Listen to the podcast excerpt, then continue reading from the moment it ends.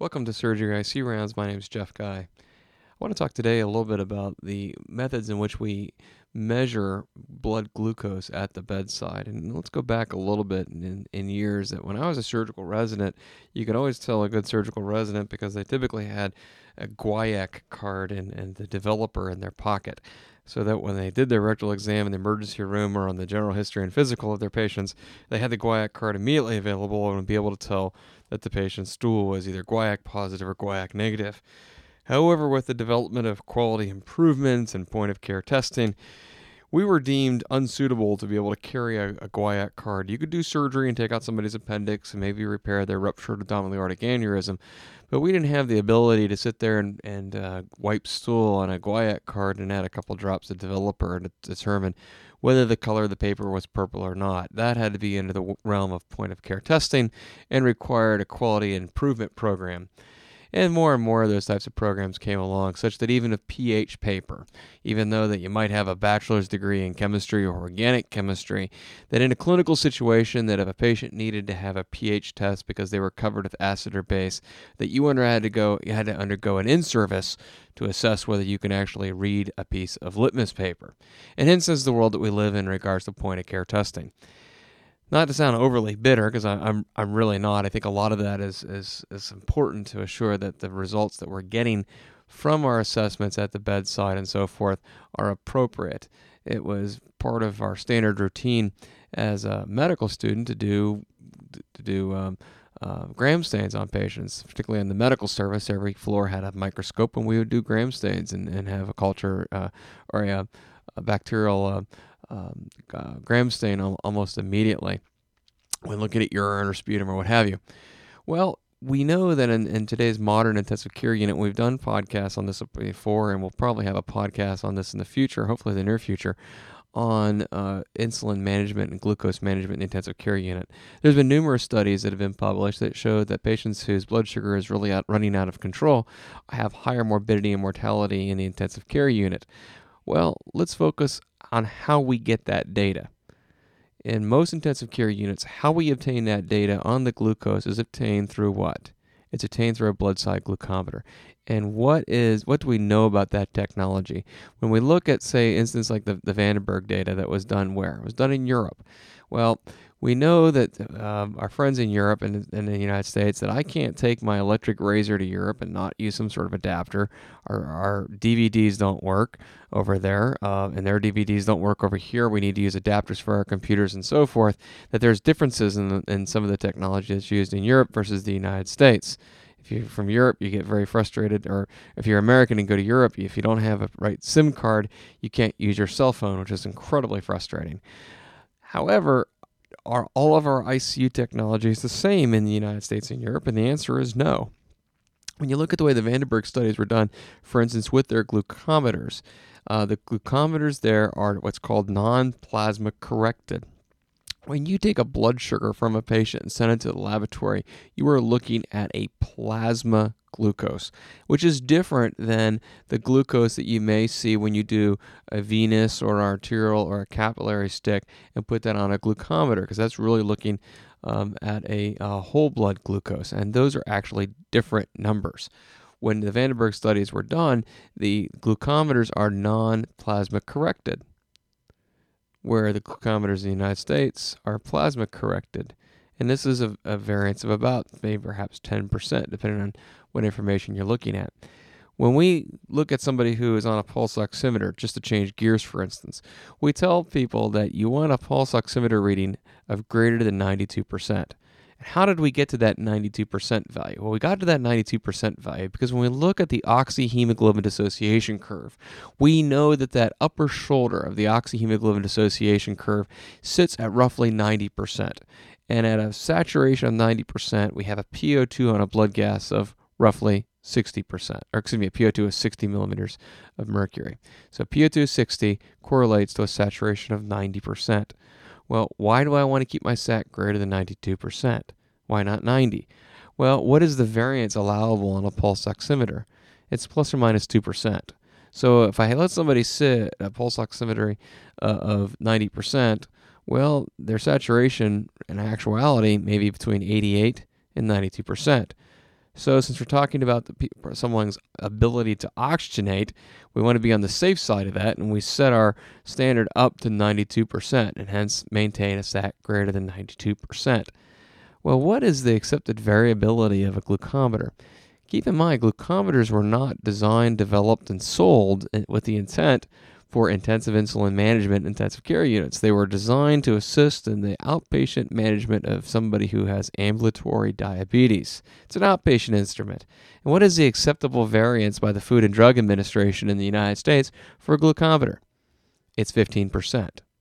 So, what does that mean? Well, that means if you have a glucometer, and that means that if you take a blood sugar and you measure it and it's 80%, it could be 15% above 80 or 15% below 80. And what's that number? Well, that means your blood sugar could be between 68 and 92. Well, do you want your blood sugar to be between 68 and 92? What if your blood your glucometer says 60? Plus or minus 15% means your blood sugar is between 51 and 69. Now, you may be comfortable with a, a blood sugar of 69 or 65, but are you so comfortable if your blood sugar has, if your patient has a blood sugar of 51 and you're not actually aware of that?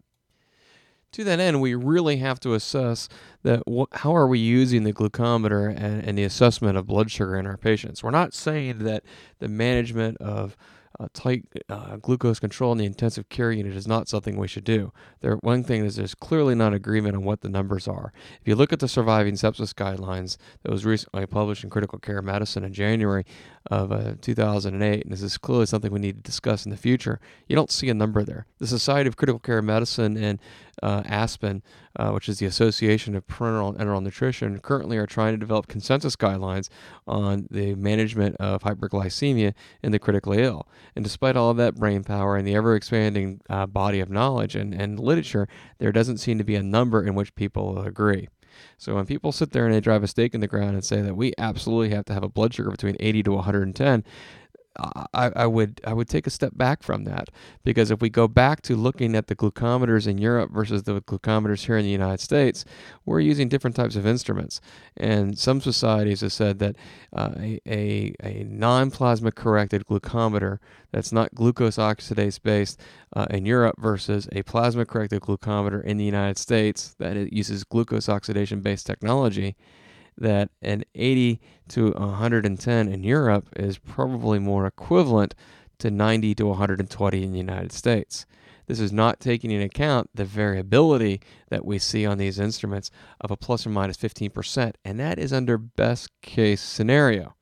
There's a wonderful editorial in Mayo Clinic Proceedings in April 2008, and the author is uh, uh, Brenda Fahy, and if I, if I mispronounce your name, Dr. Fahy, I, I apologize in advance. The reason why I like this editorial so much because it really supports many of my biases. But what it points out is that there is a growing impetus uh, among academics that really question um, the utility in, in um, maintaining uh, a, normal glycemic uh, uh or euglycemia in what appears to be a rather, rather heterogeneous population in adult ICUs. And some of these authors are Vanhorebeek and, and Chest in 2007 of which one of the authors was van den Berghe. And that uh, article is titled uh, Tight Blood Glucose Control with Insulin in the Intensive Care Units Fact and Controversies. Krinsley and colleagues wrote an article in Critical Care Medicine in 2007 titled Severe Hypoglycemia in Critically Ill Patients Risk Factors and Outcomes. Bellomo and colleagues uh, wrote an article in the Mayo Clinic Proceedings in 2005. This is actually uh, uh, was interesting. This is uh, glycemic control in the intensive care unit. Why we should wait for the NICE-SUGAR uh, trial. Egi and colleagues in American Journal of uh, Respiratory and Critical Care Medicine 2006. So those who would make us think that this this issue has been decided, uh, I think are are being a little bit intellectually dishonest.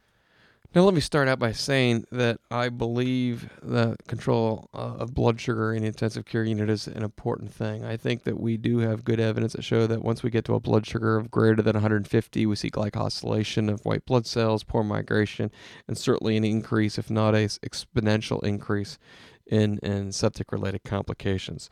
But let's stay based not from what my beliefs are, but let's look at the evidence. There is only one prospective randomized trial that has been shown to decrease ICU morbidity and mortality with tight glucose control.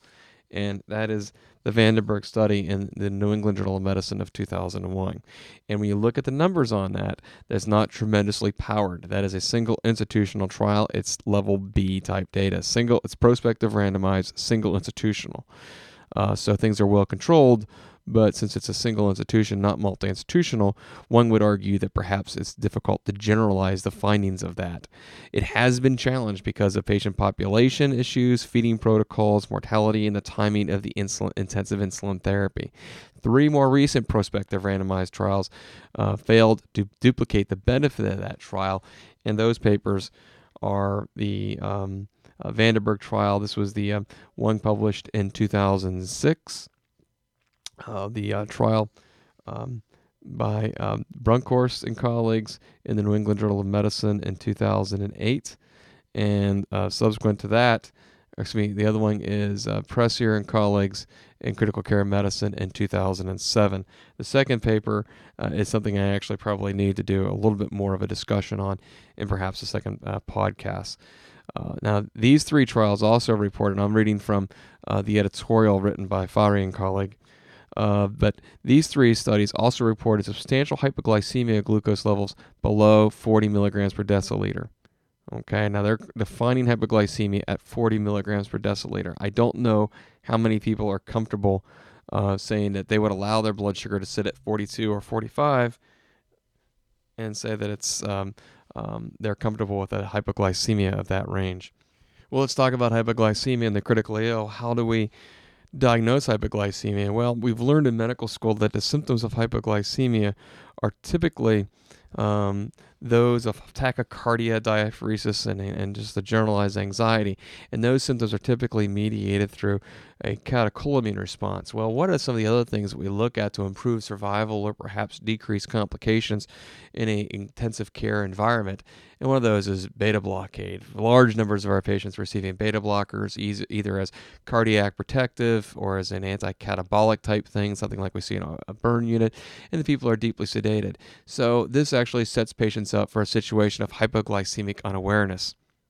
So obviously, when we're monitoring people for uh, their blood sugars in the intensive care unit, we want to maintain, if we are going for that normal range of 80 out of 10, we want to make sure the patient is not hypoglycemic and that the brain does not suffer any of the consequences of neuroglycopenia. Uh, close monitoring of the plasma or whole blood glucose levels in the intensive care unit requires an understanding the monitoring technique used and its limitations.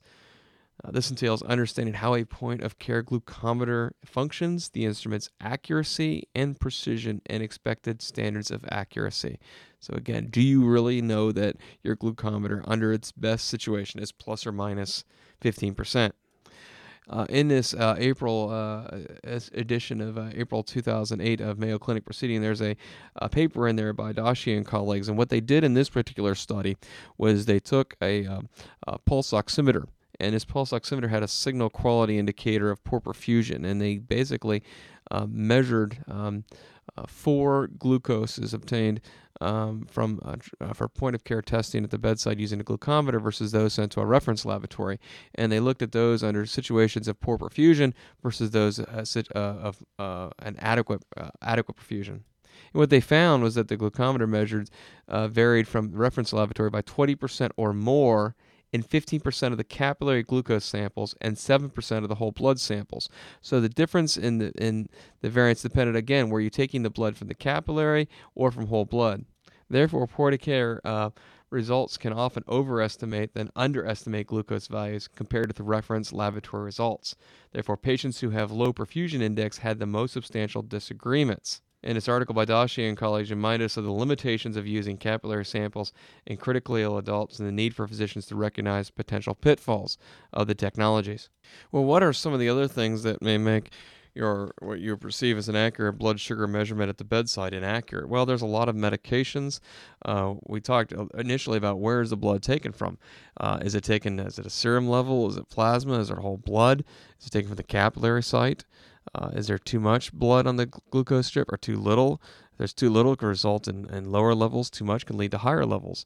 What's the hematocrit? Uh, a, uh, anemia can result in spuriously high levels in whole blood assays. States of uh, uh, peripheral hyperperfusion. That's one of the articles that's in this April edition of Mayo Clinic Proceedings. Uh, but shock states, vasoconstriction, dehydration, and vasospastic disorders can affect the accuracy uh, of our glucometers. And of course, these are not conditions that we take care of in critically ill patients, right? I mean, all of our patients are well perfused. None of our patients are in shock or on vasoactive agents or uh, dehydrated. Of course not. Well, most of our patients are. They wouldn't be in intensive care units. Uh, obviously, uh, sample processing delay, that should not be a problem with a point of care uh, item in an intensive care unit. What are some of the drugs?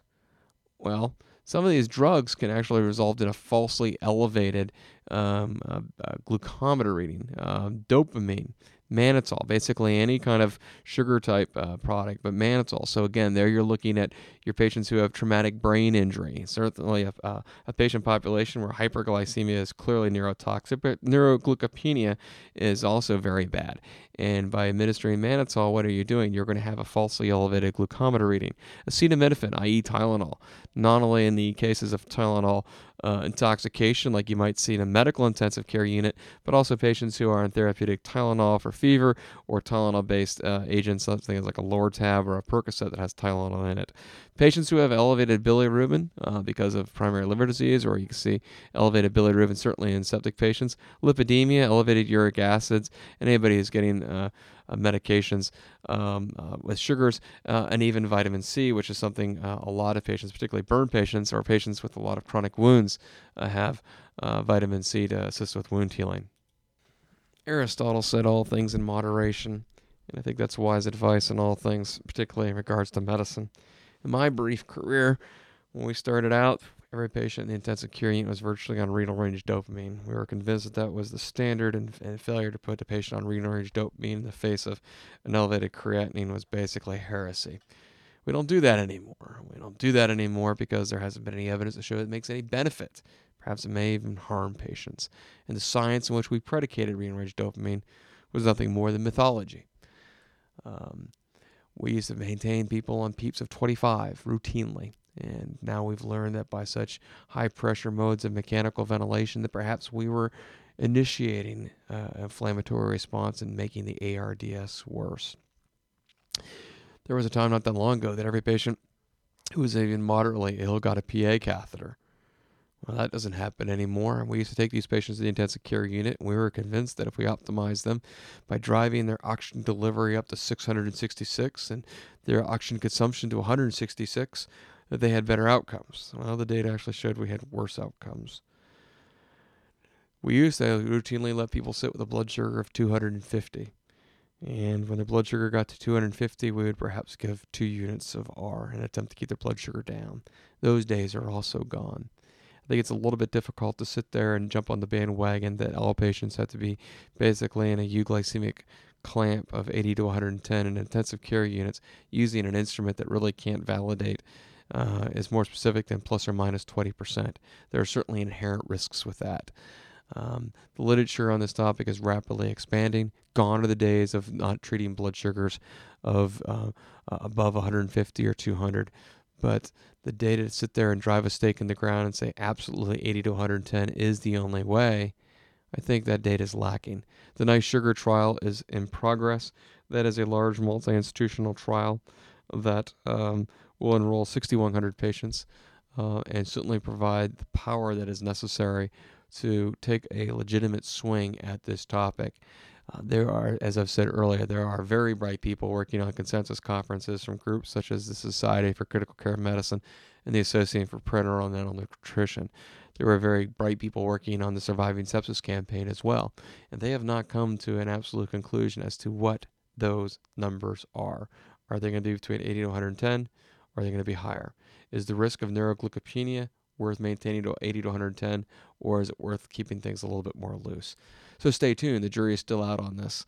Uh, and as we uh, um, come across papers on this very important topic, we'll discuss them. Certainly, we're going to be talking more in the future about the role of uh, euglycemia insulin in the um, uh, both the medical and the surgical intensive care unit.